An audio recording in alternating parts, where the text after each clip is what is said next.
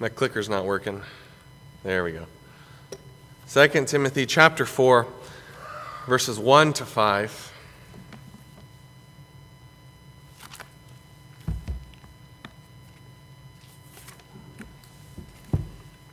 And let's open with a word of prayer.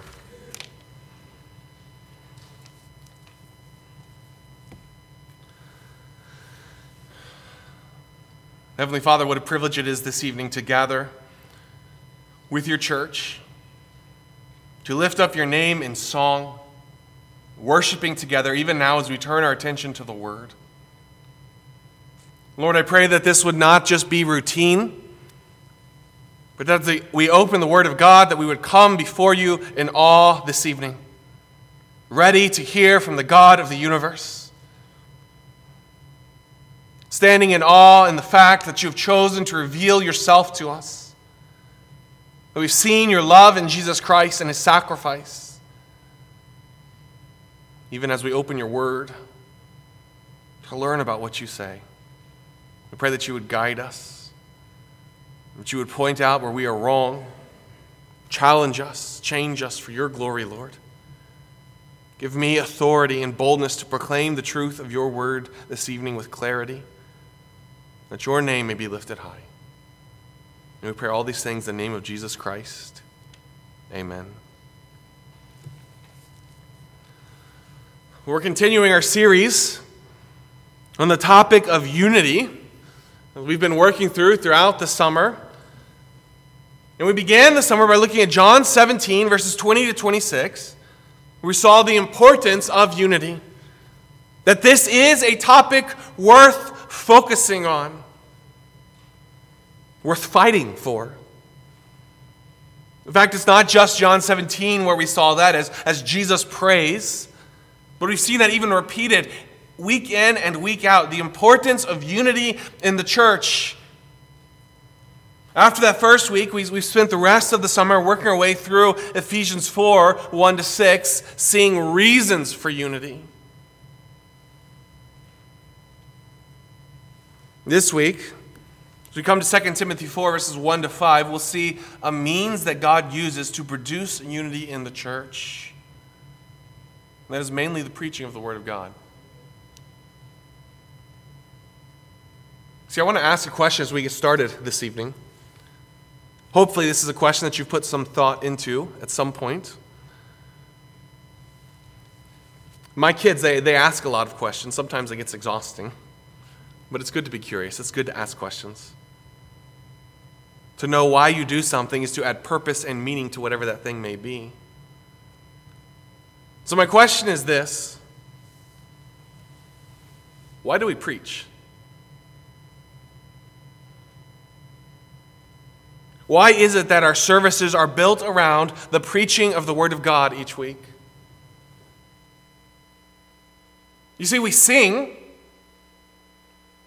and that is good. The church should sing, but we sing to prepare our hearts for preaching. We pray. Again, that is good. The church should pray. But we are not gathered here for the purpose, for the sole purpose of prayer. Rather, we pray in preparation and response to the preaching of the word. We give offering. And that is good. We should give, but we don't gather here to give. That's not the purpose of why we're here. Rather, we give in response to the preaching of the Word of God.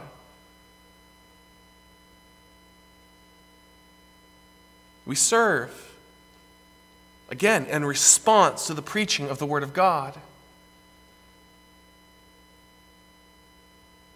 What is it about preaching that makes it so important that we gather here three times a week for it? Where preaching is so important that it is the center of what we do as we gather.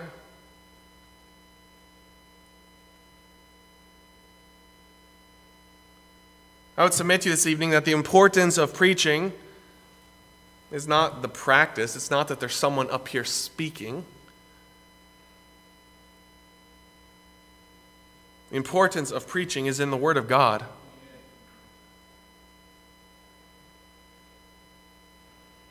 It is the, the main thing that we do as a church, as we gather. It is central to all that we do as God intended because it is the preaching, the proclamation of God, Word Himself. We gather to hear God. Not me, not anyone else that may fill this pulpit.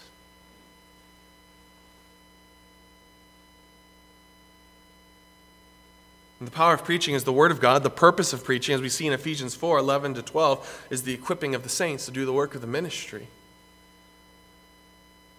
It is the proclamation of the Word of God applied to the life of the saints that equip them to do the work of the ministry. I think you see that very clearly in the passage that precedes the one that we're in right now. 2 Timothy 3 16 to 17, and we'll get into that in just a second.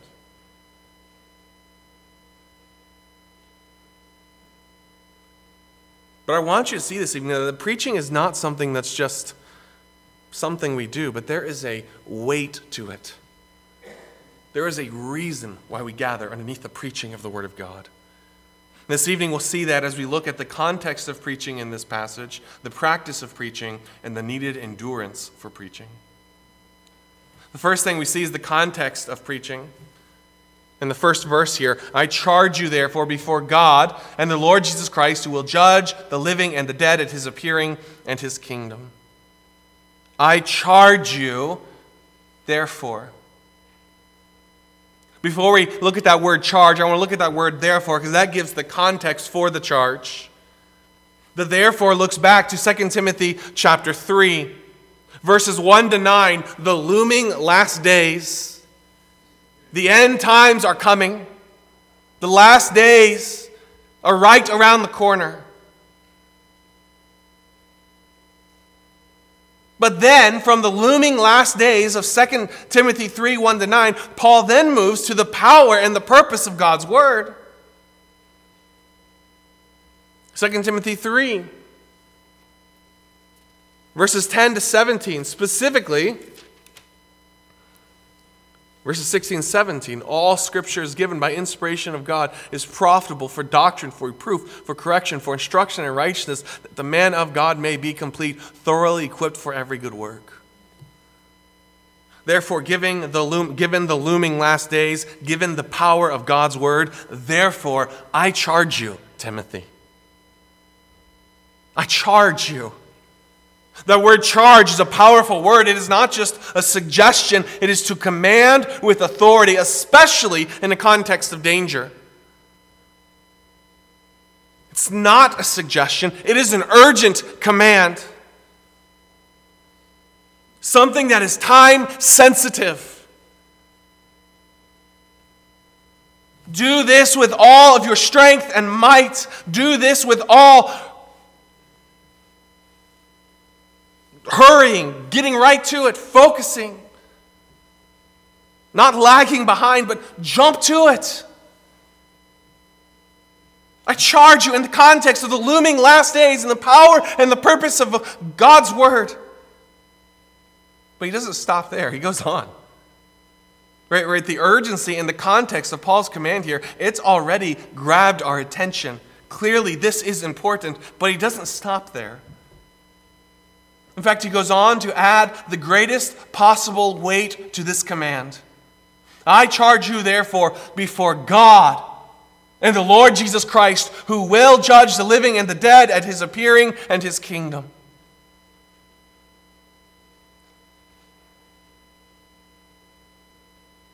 I charge you in light of the fact that Jesus is coming again.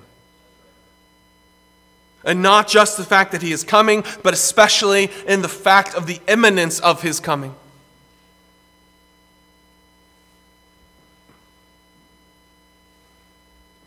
He is coming, and he could come at any moment. And with him, as Paul goes on to say here, with him comes judgment. Essentially, what Paul is doing here is he is imploring Timothy to preach with the knowledge and the conviction that everyone under his preaching will one day stand before God, will one day stand before God as judge in one way or another. Believers, we will stand before God, we will be judged and rewarded. Unbelievers will be judged and condemned. So, Timothy, preach with urgency, knowing that everyone under your preaching will one day stand before God. Timothy, preach knowing that one day you will stand before God and give account for every word that you speak. Brothers and sisters, can you not feel the weight of this task?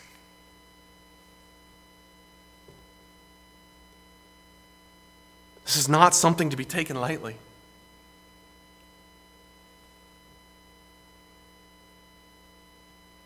So we see the weight of this, the context of preaching.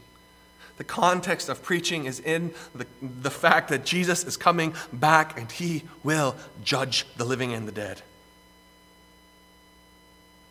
What about the practice of preaching? This is where we finally get to the, the primary imperative of this passage. I charge you, do this. What is it that he charges us to? He charges you to, Timothy, to preach the word.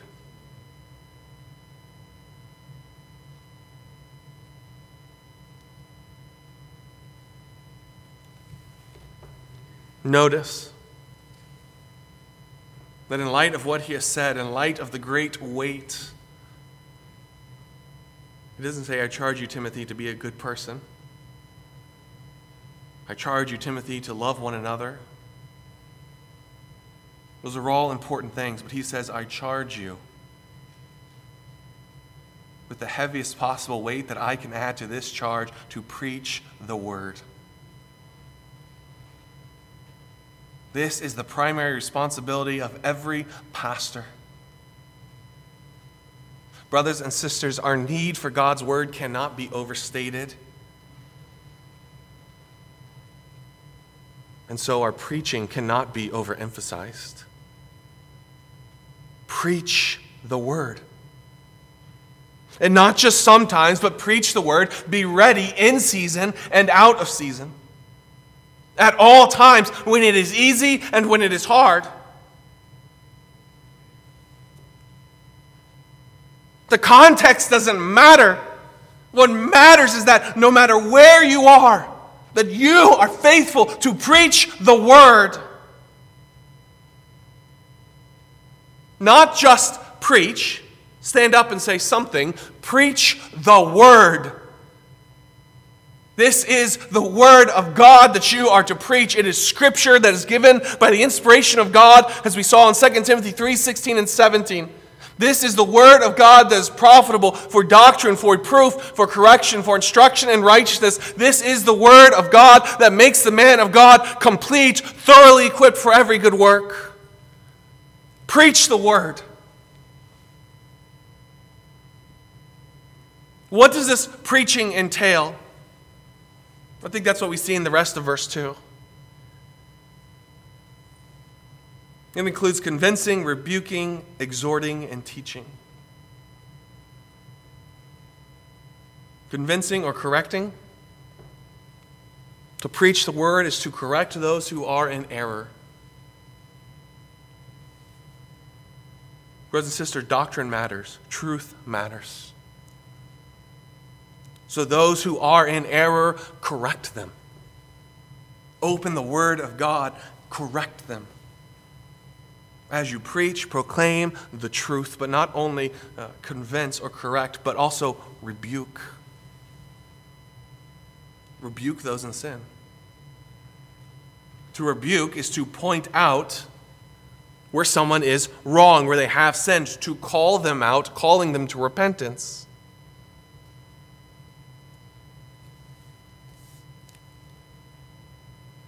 We see far too little rebuke, not only in our churches, but even in our preaching. We need encouragement, and that's the next word exhort, call to, to, to response in light of the truth, to encourage. We need that, but preaching is also rebuking. As you preach the word of God, correct those in error, rebuke those in sin, and encourage those who are being faithful. Call the church to response in light of the truth. That is preaching. Preaching is application. It is taking the word of God, it is applying it, and it is calling for response.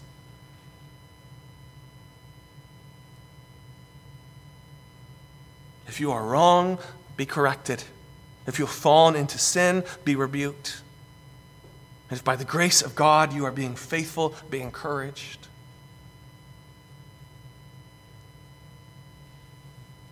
I can think of many messages that I've sat under during my life where each one of those things has happened to me.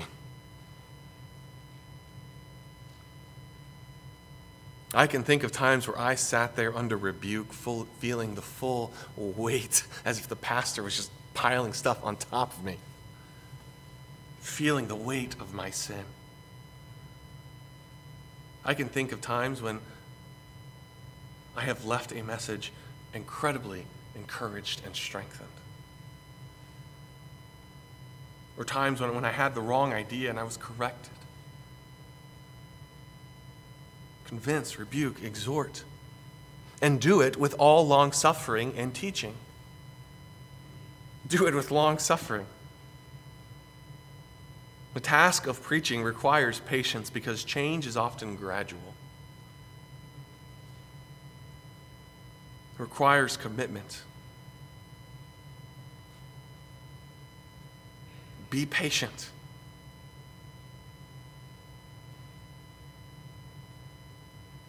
You're dealing with people, and people, you need patience to deal with people. People are great, but you need patience. Be long suffering. With long suffering and with teaching. The idea of teaching is the slow, purposeful work of discipleship. Preach, and then come alongside and teach.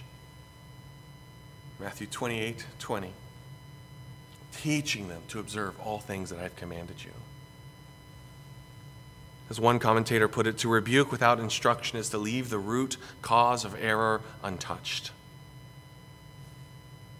So rebuke convince, exhort, and then come alongside and teach.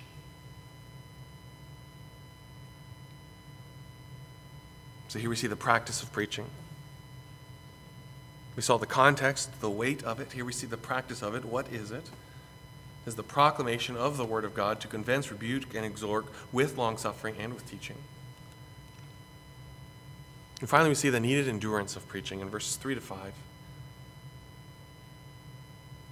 For the time will come when they will not endure sound doctrine, but according to their own desires, because they have itching ears, they will heap up for themselves teachers. They will turn their ears away from the truth and return aside to fables. But you, Timothy, you be watchful in all things, endure afflictions, do the work of an evangelist, fulfill your ministry.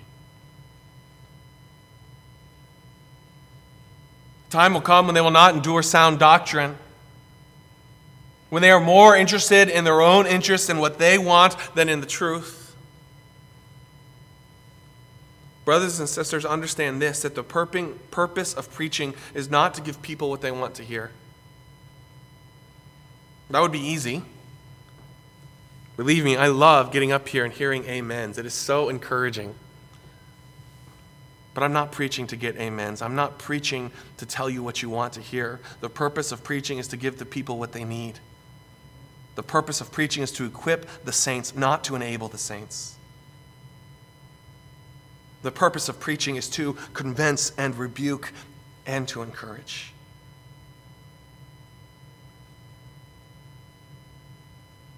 But in light of that, Timothy, you be watchful in all things. Preach the truth and preach it faithfully and be watchful in all things. The idea there is of, of self control. Be self controlled. Don't get carried away. Don't get lost in the emotions of the moments. Be steadfast. Be self controlled in your preaching. Preach the word soberly. Secondly, endure afflictions. Patient and faithful even in affliction. Not letting afflictions shut you up, but being faithful to preach the word even in afflictions, to stand fast, faithful. Third, to do the work of an evangelist. Proclaim the good news without apology. Don't ever stop preaching the gospel. I find it interesting here. Evangelist is elsewhere in the New Testament uh, an office, it's a role. However, here in Timothy, here Timothy is called not to the office of an evangelist, yet he's still called to do the work of an evangelist. I think there's a lesson for that, even as you think back to what we heard this morning in 1 Peter, that every Christian, regardless of gifting, is called to the work of evangelism. You may not be the skilled, the most skilled evangelist, but do the work of an evangelist. Be faithful to proclaim the gospel. At the very least, share your testimony, what God has done for you in Christ. Do the work of an evangelist. Be faithful, Timothy. Be self controlled. Be patient and faithful in affliction. Preach the gospel. Fulfill your ministry. Do not give up. Be faithful to the task that God has called you to. Don't preach what the people want to hear, preach the word.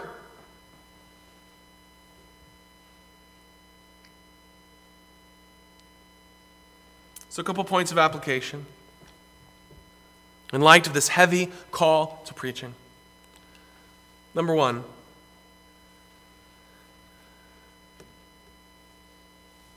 well, I guess number one is kind of, two, two pronged. Number one, we do have some young men in our church who are training for preaching. And some older men, by the grace of God, who've had the privilege to preach and still do as the Lord opens those opportunities. But if you are here and you have the privilege of preaching, if the Lord ever calls you to that, do not take it lightly.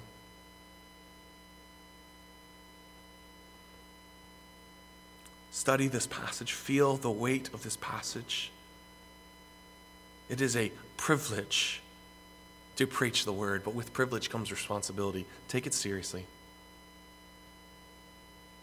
And along with that, church, maybe you're not called to preach. So then, how in the world do you apply this passage to you? I think the application to those who are not called to preach is to value preaching. As you look at a passage like this, see the weight of preaching. See what the Lord intends through preaching. See the purpose of it and value it all the more. Grow to love it, prioritize it. Because God prioritizes it. Secondly, this is going to be kind of awkward coming from me, but love your pastor. you look at a pastor like this, see the task that, that I am called to. And what I want you to, to, to see, this is not, uh, oh, woe is me. It is a privilege to preach the Word of God. But I want you to understand the weight of it. And in doing that, I want you to also understand my heart behind it. I'm not preaching the Word of God to get what I want to get. I love those amens, but I'm not preaching to get amens. When you feel rebuked through the preaching of the Word of God, when you feel corrected through the preaching of the Word of God, don't take it out on me. You're supposed to. That is the purpose of preaching. If I have to come to you and rebuke you or correct you, I want you to know my heart behind it. It's not because I have a problem with you, it's because I love you. It's because I implore you to be faithful.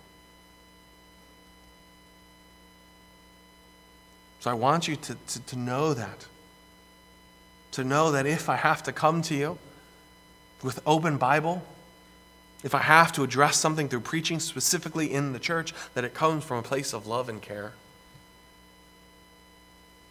Value preaching, love your, your, your pastor, finally be faithful. Be faithful because Christ is coming back, who will judge the living and the dead at his appearing and his kingdom. It is in that context that we preach, it is in that context that we live. So be faithful and do the work of an evangelist as much as possible. Always be ready to give an answer for those who ask for a reason for the hope that is in you, even as we saw this morning. Be faithful, living in light of the return of Jesus Christ. The end is at hand. So, all that to say, what does this have to do with unity? The point is this that the faithful preaching of the Word of God drives the church toward unity. That's not all it does.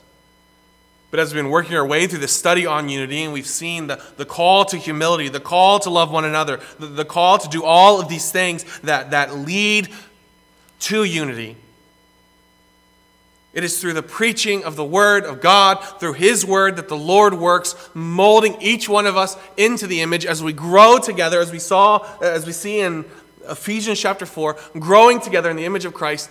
As we each one grow, it grows us together in unity. It is the preaching of the Word of God as the Lord works through His Word in each and every one of us. As we all grow, that we grow together.